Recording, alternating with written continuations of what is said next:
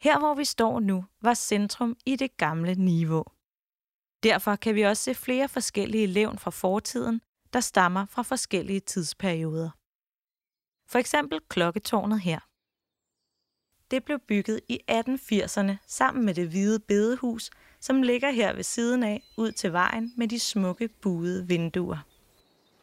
På den tid var borgerne i Niveau nødt til at gå de 8 lange kilometer ind i landet til Karlebo for at komme i kirke. Derfor byggede Nivogårds ejer Johannes Hage på opfordring af sin mor Vilhelmine Hage bedehuset og klokketårnet, så der kunne ringes til gudstjeneste i Nivo. Johannes Hage og Niveau Gård kommer vi til at høre en hel del mere om, for han er en vigtig mand for Nivo. Men historien om Nivo starter mange hundrede år før Johannes Hage overhovedet blev født. Angående det gamle klokketårn skal I dog lige have en sjov historie med på vejen. Klokketårnet ringede til gudstjeneste indtil år 1910, hvor Niveau Kirke blev bygget, også af Johannes Hage. Men derefter begyndte klokken at skabe problemer. Selvom klokken ikke længere blev brugt til at ringe til kirke, blev den brugt alt for meget af de lokale, som havde det sjovt med at kravle op i tårnet og ringe med klokken på alle tider af døgnet. Det blev simpelthen så irriterende for folk i området, at klokken blev taget ned og sikkert opbevaret på Niveau Gård, og klokketårnet forfaldt. Klokken lå og samlede støv på Niveau Gård indtil 1984, hvor man besluttede at genopføre klokketårnet, blandt andet ud fra gamle fotos. Og den gamle klokke blev støvet af og hængt op igen. Det er altså den oprindelige klokke, som hænger i klokketårnet, men man har dog gjort sådan, at den ikke længere kan ringe. Men hvis du nu går tilbage op på broen over åen, så spoler vi tiden tilbage helt til 1300-tallet. For selvom der har boet mennesker på Niveau-egnen siden stenalderen, omtales Niveau her for første gang officielt som Os i 1370 i Roskilde Bispens jordbog. Dengang bestod Os, eller Nivå, kun af én gård og fem jordløse huse.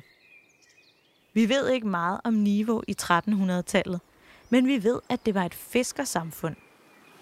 Det ved vi, fordi man kan læse, at de skatter, som nivogenserne skulle betale til bispen eller kongen, var torsk, sild og flyndere.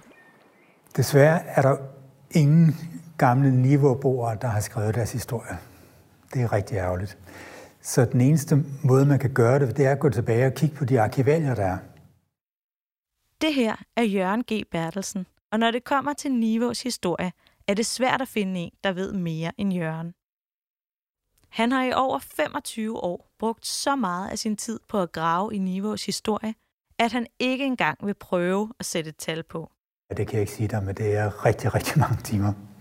Det er det. Jørgen har lært sig at læse gammel gotisk håndskrift, så han kan gennemlæse dokumenter som kirkebøger, festebreve, kort, købskontrakter, tingbøger og brandforsikringssager. Og derfra har han skrevet et utal af bøger og artikler om Niveau og omegn. Men det er først efter 1680 cirka, at der er rigtig mange oplysninger. I 1688 laves der en landsdækkende opmåling af Danmarks dyrkede områder.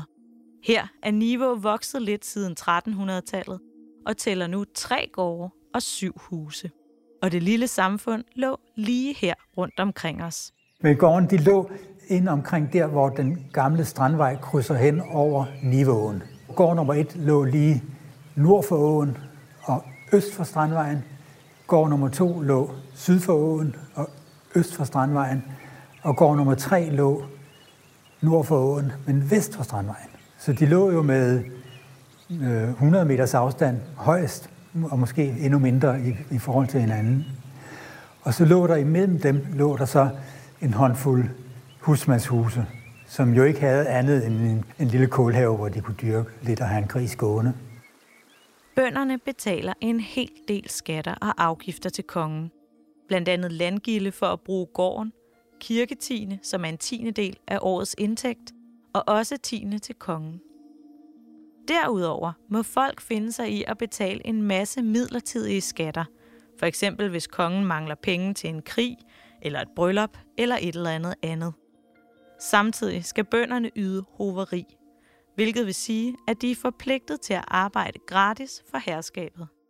Og øh, sådan, sådan var det bare. Hvis du, hvis du vil have en gård, så er der de her betingelser, ikke? Helt fra gammel tid er landevejen mellem København og Helsingør gået igennem Niveau over åen her. I 1629 skriver kong Christian den 4. i sin kalender, drog jeg fra København til Kroneborg og var i krogen til Nibå og forterede.